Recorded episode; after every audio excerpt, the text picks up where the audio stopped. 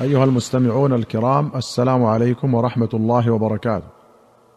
أخرج مسلم عن عمارة بن رؤيبة أنه رأى بشر بن مروان على المنبر رافعا يديه فقال قبح الله هاتين اليدين. لقد رأيت رسول الله صلى الله عليه وسلم ما كان يزيد على أن يقول بيده هكذا وأشار بإصبعه المسبحة. وأخرج مسلم عن أبي وائل قال خطبنا عمار فأوجز وأبلغ. فلما نزل قلنا يا أبا اليقظان لقد أبلغت وأوجزت فلو كنت تنفست. فقال إني سمعت رسول الله صلى الله عليه وسلم يقول إن طول صلاة الرجل وقصر خطبته مئنة من فقهه فاقصروا الخطبة وأطيلوا الصلاة وإن من البيان سحرا. قوله مئنة من فقهه أي علامة على فقهه. والمراد بإطال الصلاة ما يكون وفق السنة لا أقصر ولا أطول. ليكون موافقا لحديث جابر بن سمرة الآتي كانت صلاته قصدا وخطبته قصدا أي معتدلة متوسطة بلا تطويل ولا تقصير. ولا يقتضي هذا تساوي الصلاة والخطبة جمعا بين الحديثين. وأخرج مسلم عن جابر رضي الله عنه قال كان رسول الله صلى الله عليه وسلم إذا خطب احمرت عيناه وعلى صوته واشتد غضبه حتى كأنه منذر جيش يقول صبحكم ومساكم. ويقول بعثت أنا والساعة كهاتين ويقرن بين إصبعيه السبابة والوسطى. ويقول أما بعد فإن خير الحديث كتاب الله وخير الهدي هدي محمد وشر الأمور محدثاتها وكل بدعة ضلالة. ثم يقول أنا أولى بكل مؤمن من نفسه من ترك مالا فلأهله ومن ترك دينا أو ضياعا فإلي وعلي. وفي رواية كان يخطب الناس يحمد الله ويثني عليه بما هو أهله ثم يقول من يهد الله فلا مضل له ومن يضلل فلا هادي له. وخير الحديث كتاب الله وذكر نحوه. وفي أخرى قال كانت خطبة النبي صلى الله عليه وسلم يحمد الله ويثني عليه ثم يقول على إثر ذلك وقد علا صوته وذكر نحوه. قوله من ترك ضياعا الضياع العيال وأصله مصدر ضاع يضيع ضياعا فسمي العيال بالمصدر وإن كسرت الضاد كان جمع ضائع كجائع وجياع. قوله فإلي وعلي أي قضاء دينه ونفقة عياله علي. وأخرج مسلم عن أم هشام بنت حارثة بن النعمان قالت لقد كان تنورنا وتنور رسول الله صلى الله عليه وسلم واحدا سنتين أو سنة وبعض سنة. وما أخذت قاف والقرآن المجيد إلا على لسان رسول الله صلى الله عليه وسلم يقرأها كل يوم جمعة على المنبر إذا خطب الناس.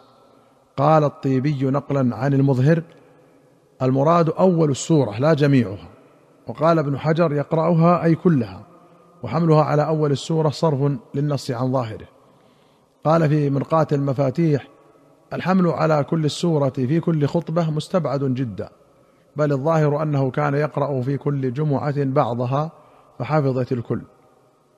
وأخرج مسلم عن ابن عباس رضي الله عنهما أن النبي صلى الله عليه وسلم كان يقرأ في صلاة الفجر يوم الجمعة ألف لام ميم تنزيل السجدة. وهل أتى على الإنسان حين من الدهر؟ وأن النبي صلى الله عليه وسلم كان يقرأ في صلاة الجمعة سورة الجمعة والمنافقين. وأخرج مسلم عن النعمان بن بشير رضي الله عنهما قال كان رسول الله صلى الله عليه وسلم يقرأ في العيدين وفي الجمعة بسبح اسم ربك الأعلى وهل أتاك حديث الغاشية؟ وإذا اجتمع العيد والجمعة في يوم واحد يقرأ بهما في الصلاتين. وأخرج مسلم عن جابر بن سمرة رضي الله عنه قال كانت للنبي صلى الله عليه وسلم خطبتان يجلس بينهما يقرأ القرآن ويذكر الناس. وفي رواية قال كان النبي صلى الله عليه وسلم يخطب قائما ثم يجلس ثم يقوم فيخطب قائما. فمن نبأك أنه كان يخطب جالسا فقد كذب فقد والله صليت معه أكثر من الفي صلاه وفي أخرى كنت أصلي مع النبي صلى الله عليه وسلم الصلوات فكانت صلاته قصدا وخطبته قصدا. قصدا أي وسطا بين الطول والقصر. والقصد الاعتدال لا إفراط ولا تفريط. قال تعالى واقصد في مشيك. وأخرج البخاري ومسلم عن ابن عمر رضي الله عنهما. قال كان النبي صلى الله عليه وسلم يخطب خطبتين يقعد بينهما. وفي رواية كان يخطب يوم الجمعة قائما ثم يجلس ثم يقوم فيتم كما تفعلون اليوم.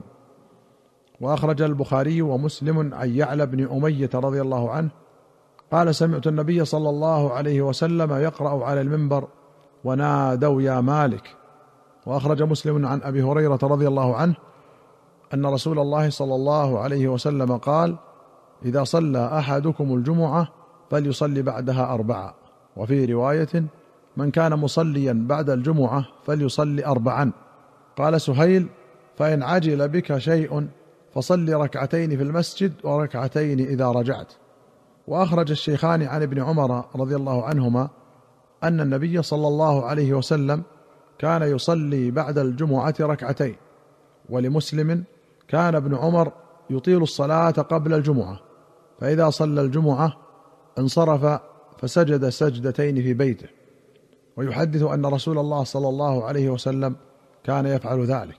وأخرج البخاري ومسلم عن عبد الله بن الحارث البصري قال خطبنا ابن عباس في يوم ذي ردغ فأمر المؤذن لما بلغ حي على الصلاة قال قل الصلاة في الرحال. فنظر بعضهم إلى بعض كأنهم أنكروا. فقال كأنكم أنكرتم هذا إن هذا فعله من هو خير مني. يعني النبي صلى الله عليه وسلم. إنها عزمة وإني كرهت أن أحرجكم فتجيئون فتدوسون في الطين إلى ركبكم. وفي رواية أن ابن عباس قال لمؤذنه في يوم مطير وكان يوم جمعة إذا قلت أشهد أن لا إله إلا الله وأشهد أن محمدا رسول الله فلا تقل حي على الصلاة. قل صلوا في بيوتكم. فكأن الناس استنكروا. فقال فعله من هو خير مني. إن الجمعة عزمة وإني كرهت أن أحرجكم فتمشوا في الطين والدحض والزلل. الردغ جمع ردغة وهي طين ووحل كثير والدحض الزلق. وأخرج البخاري عن نافع قال ذكر لابن عمر أن سعيد بن زيد مرض وكان بدريا فركب إليه يوم الجمعة بعد أن تعالى النهار.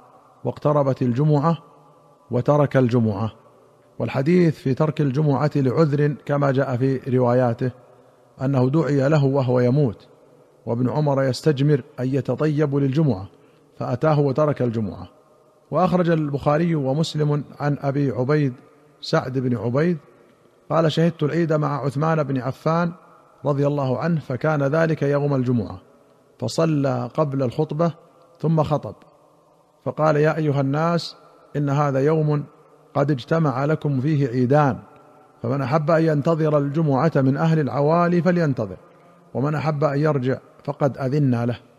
العوالي جمع عالية وهي ما كان من الحوائط والقرى من الجهة العليا للمدينة مما يلي نجدا وأدناها للمدينة ثلاثة أميال وأبعدها ثمانية. أيها المستمعون الكرام إلى هنا نأتي إلى نهاية هذه الحلقة. حتى نلقاكم في حلقة قادمة إن شاء الله. نستودعكم الله والسلام عليكم ورحمة الله وبركاته.